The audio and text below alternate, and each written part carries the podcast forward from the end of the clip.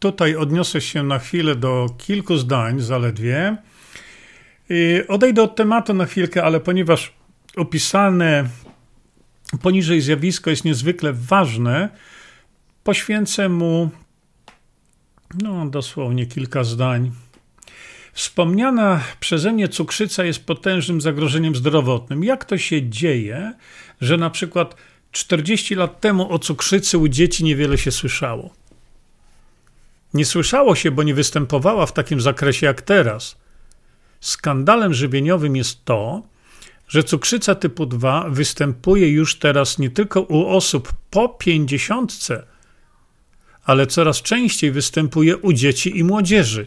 Przy czym tutaj taka moja ja uwaga, w jednym z moich trzydziestu pięciu filmów dotyczących szczepień jest tam film, drodzy Państwo, który mówi o tym, jak niesamowicie wzrasta ilość przypadków cukrzycy pierwszej i cukrzycy rodzaju drugiego u dzieci, które były zaszczepione konkretnymi szczepionkami. To pokazali Japończycy i wycofali to. Ja tylko teraz tutaj wskazuję, że jeśli mówimy teraz o tej cukrzycy, no to wtedy, kiedy pisałem tą właśnie część teraz, tą część pierwszą ukrytych terapii, to tych informacji nie wiedziałem, ale to szczegółowe informacje możecie Państwo mieć na mojej stronie właśnie internetowej jerzyzieba kropka com i tam w zakładce wiedza w zakładce wiedza jest zakładka szczepienia. I tam możecie sobie popatrzeć, jak cukrzycę rozwijają pewnego rodzaju szczepionki. No i kontynuuję teraz dalej. Dlaczego nazywam to skandalem żywieniowym? Otóż chciałbym przytoczyć kilka niezwykle ważnych faktów dotyczących żywienia i jego wpływu na powstawanie cukrzycy. Skąd się bierze tak duża liczba przypadków cukrzycy, szczególnie typu dwa? Mechanizm powstawania tego typu cukrzycy jest stosunkowo prosty, ale jak zwykle o tym się nie mówi, a szkoda. Jestem pewien, że zrozumienie tego prostego mechanizmu pozwoli wielu czytelnikom uniknąć tego typu cukrzycy, szczególnie u dzieci. Otóż tak. Wiemy o tym, że komórki naszego organizmu potrzebują glukozy. Glukoza jest transportowana do wnętrza komórek specjalnymi transporterami. Organizm człowieka ma ograniczoną prędkość wchłaniania tłuszczu.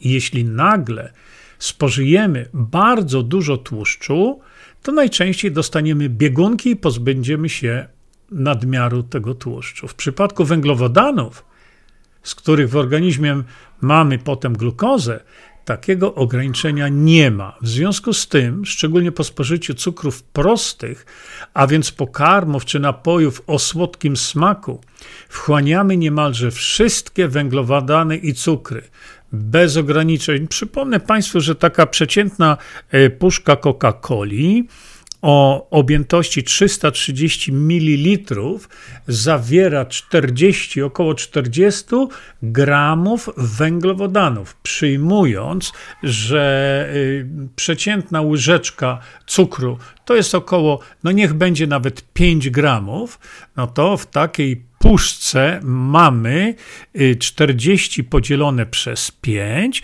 czyli w takiej puszce Coca-Coli mamy osiem łyżeczek cukru. Gdybyście to sobie wsypali do szklanki z wodą, osiem łyżeczek cukru, no troszeczkę więcej, bo przeciętna szklanka ma dwieście pięćdziesiąt mililitrów, ale to już nie ma takiego znaczenia. Gdybyście sobie wsypali do szklanki z wodą zawierającej trzysta trzydzieści mililitrów wody, wsypalibyście sobie te osiem czy dziesięć łyżeczek cukru, rozmieszali go, to kto to wypije? Tego nikt nie wypije. Ale jeżeli to będzie w odpowiedni sposób przygotowane, tak jak to na przykład jest w Coca-Coli, to tam jest dokładnie osiem łyżeczek cukru. Jeśli się przyjrzymy innym produktom i przeliczymy sobie właśnie liczbę wagę węglowodanów, które macie Państwo na każdym produkcie, podzielcie sobie to chociażby przez pięć. Już macie łyżeczki cukru.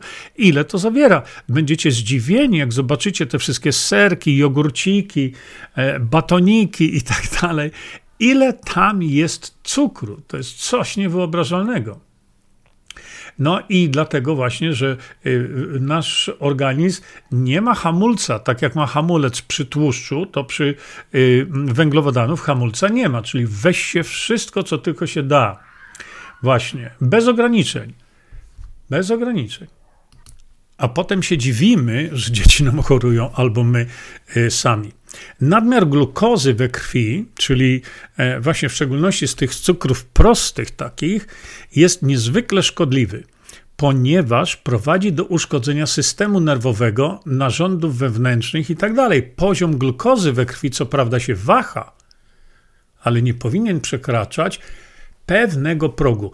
Po spożyciu batonika, czy wypicie właśnie napoju, w którym znajdują się cukry proste, poziom glukozy we krwi nagle wzrasta i to bardzo. Organizm broni się wtedy przed tak wielką ilością glukozy we krwi i włącza mechanizmy, których działanie ma spowodować obniżenie poziomu glukozy. Trzustka w odpowiedzi na sygnał z organizmu, że jest dużo, za dużo glukozy, produkuje również duże ilości insuliny. Pod wpływem insuliny nadmiar glukozy jest na siłę niemalże upychana, do, upychana jest ta glukoza do komórek. Poziom glukozy we krwi się obniża. Jeśli jednak komórki są już wypełnione glukozą, wtedy nadmiar glukozy jest przetwarzany na inną substancję, tak zwany glikogen, który jest magazynowany głównie w wątrobie i w mięśniach. Kiedy nadal glukozy jest zbyt dużo, wtedy pod wpływem insuliny jest ona zamieniana na tłuszcz. No i odkłada się w biodrach i tak dalej. Efekt tego jest taki, że tyjemy. Tyjemy nie od tłuszczu. Jedząc tłusto nie utyjemy. Tyjemy głównie od nadmiaru węglowodanów. Jak widać, mechanizm ten jest bardzo prosty i skuteczny. To gdzie jest problem? Problem jest w tym, że nasz organizm nie znosi nadmiaru insuliny. Insulina jest niezwykle potrzebna do wielu, wielu innych zadań, ale tylko i wyłącznie w bardzo niewielkich i precyzyjnie przez organizm kontrolowanych ilościach. Kiedy jednak pod wpływem zbyt dużego spożycia węglowodanów organizm jest wręcz zalewany insuliną, wtedy dzieją się rzeczy złe, bo organizm zaczyna się przed nią bronić. Jak to robi? Kiedy we krwi pojawia się nagle duża ilość glukozy, trzustka zaczyna wydzielać duże ilości insuliny, która, jak opisałem, jest konieczna, jest potrzebna do tego, aby zmniejszyć poziom glukozy. Kiedy dzieje się to sporadycznie, nie ma problemu.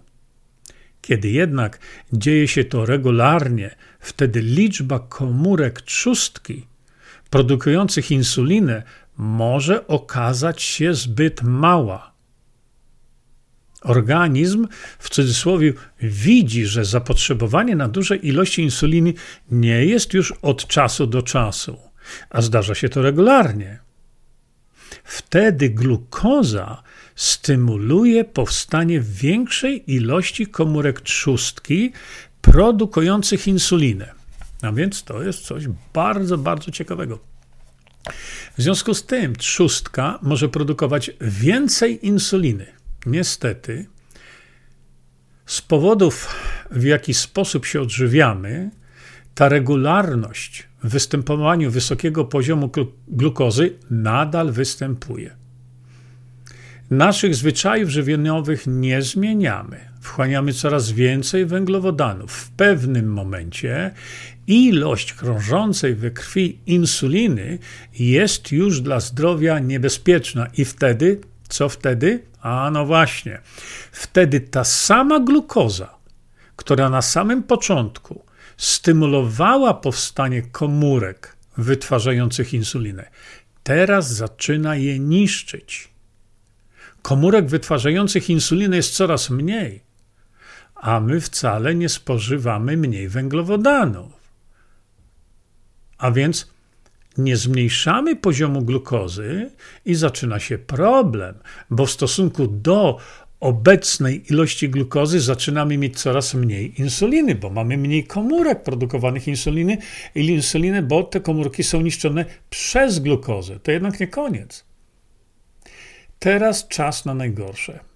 Kiedy wahania poziomu glukozy we krwi są stosunkowo łagodne, tutaj mam wykres, gdzie to jest pokazane, oczywiście Państwo teraz tego wykresu nie widzicie, to jest taki wykres, który wskazuje takie w czasie łagodne wahania poziomu glukozy we krwi.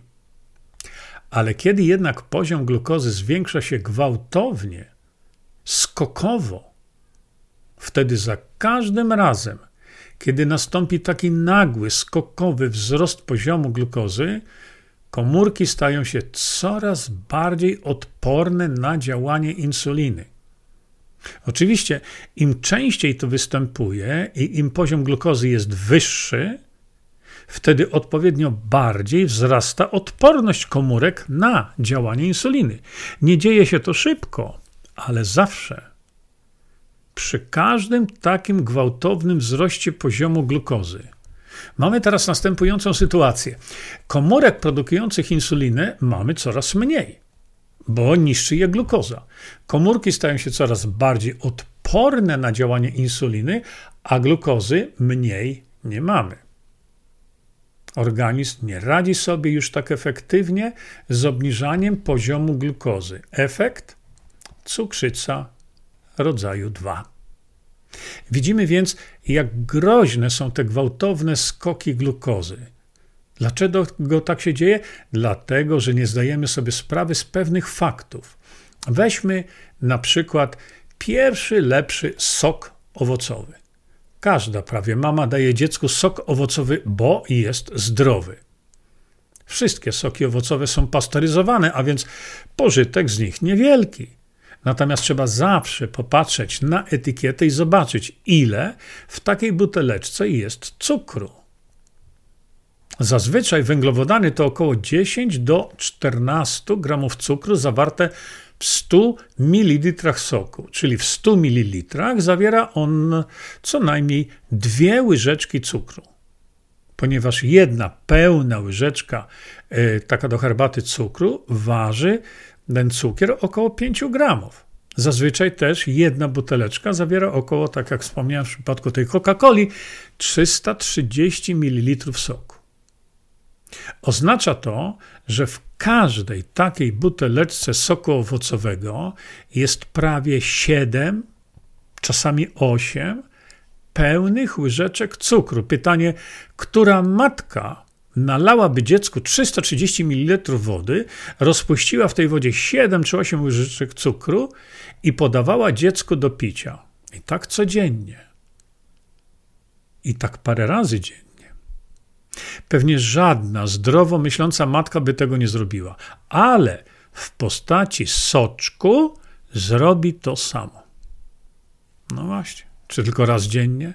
To samo jest z wszelkiego rodzaju napojami, gazowanymi czy niegazowanymi. W okresie letnim, jak mi niektóre matki mówią, dzieci potrafią wypić nawet trzy lub cztery buteleczki soków dziennie. Czyli spożyją nawet dwadzieścia osiem łyżeczek cukru. Co więcej, bawiące się dziecko szybko się glukozy pozbywa poprzez wysiłek fizyczny i wtedy poziom glukozy również spada, ale za chwilę znowu dziecko dostaje potężny jej zastrzyk w postaci następnego soczku czy napoju. A co spo- ze spożywanym w międzyczasie banankiem, batonikiem, gruszką, śliwką, chipsami, chrupkami i innymi produka- produktami zawierającymi bardzo duże ilości cukru? Pamiętajmy, za każdym razem, kiedy dziecko spożywa tego typu pokarmy czy napoje, występuje gwałtowny wzrost poziomu glukozy we krwi. Za każdym takim wzrostem idzie dalsze zwiększanie się odporności komórek na działanie insuliny. Mija kilkanaście lat i dziecko dwunasto- czy szesnastoletnie ma nagle cukrzycę drugiego rodzaju. Wszyscy dziwią się, skąd? Jak to skąd? Nierozważni rodzice zafundowali swojemu dziecku taki prezent. Czy tylko rodzice? Niejedna babcia, dziadek, ciotka, wujek chyba by się rozchorowali, gdyby małemu dziecku nie przynieśli czekoladki, batonika, cukierka, lizaka itd. Kiedy bawiącemu się dziecku zabawę ktoś przerywa i pyta, a chcesz batonika, albo napij się soczku, lub babcia da ci lizaka, to naprawdę nie wiem, co z taką osobą zrobić. Jest jeszcze jedna rzecz.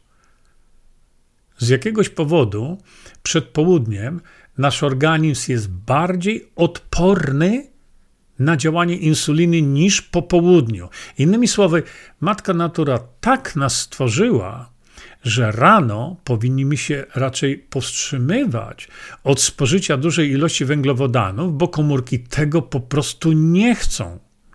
Co my jednak najczęściej dajemy dzieciom do zjedzenia właśnie rano? Kanapkę z szynką, z serkiem, baleronem, z jakimś tłuszczem, z salcesonem? No co my teraz dzieciom dajemy? Tak jak kiedyś mamy nam dawały dawno temu. Ja pamiętam jak dzisiaj, kiedy moja mama robiła mi kanapkę ze słoniny, posmarowanej musztardą. A co w tej chwili się robi? Jajko? Chlebek z masłem? Nie.